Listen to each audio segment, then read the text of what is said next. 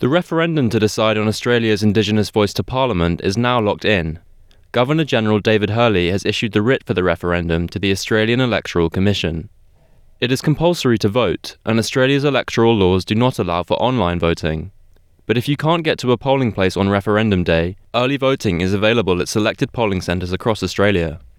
They will open from the 2nd of October in the Northern Territory, Tasmania, Victoria, and Western Australia, and from the 3rd of October in all other states and territories.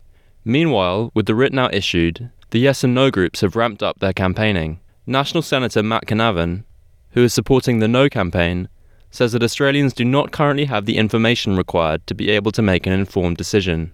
If the yes side is serious here in the next uh, uh, five to six weeks, they actually need to uh, need to tell us what their plans really are. Uh, they've been hiding the details because they fear that the more of those details they give to the Australian people, uh, the stronger they'll be in saying no. Environment Minister Tanya Plibersek has told Channel 7 she believes Australians should vote yes. It's a way of saving money and getting better results. Uh, it, this idea came from Aboriginal people. Well over 80% of them support it. Uh, this is not a committee that has a veto over Parliament. It doesn't get to stop things happening. Uh, it doesn't run programs. It, it is a committee to give advice. It is really a lot less scary than some of the No campaign are making it out to be. Senior Yes 23 campaigner Noel Pearson, meanwhile, has said at a campaign event in Tasmania that the work remains to explain to Australians how a voice to Parliament would operate.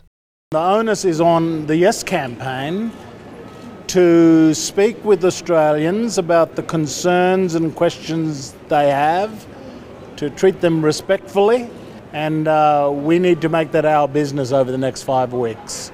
I found when I landed at Hobart Airport, I converted one person just in the, the baggage line simply by answering her concerns.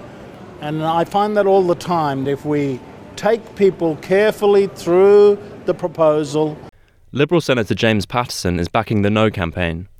He says that with the date fast approaching, the outcome of the referendum is likely to be close.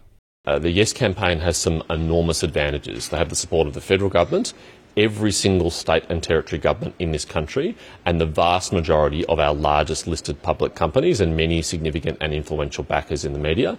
They have tens of millions of dollars of advantages in terms of fundraising and financing. Uh, we know that is going to have an impact on the campaign. So uh, I and my colleagues who are working on the no side are taking nothing for granted, and we believe it's very close.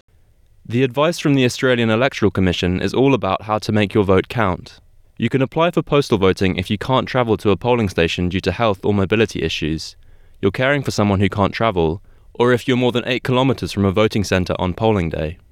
Applications for a postal voting form are made by the AEC website and must be done before 6 pm on the 11th of October.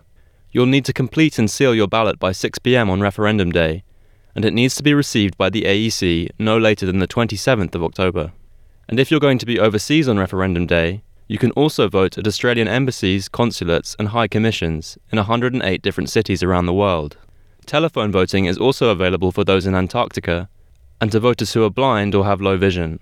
If you are not in your residential area on the 14th of October, you can vote at any polling place within your state or territory, and the AEC website has the information if you need an interstate polling centre.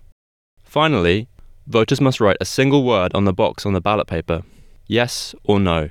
You can find comprehensive information about the referendum by visiting the SBS Voice Referendum portal at www.sbs.com.au slash voice referendum. Penry Buckley, SBS News.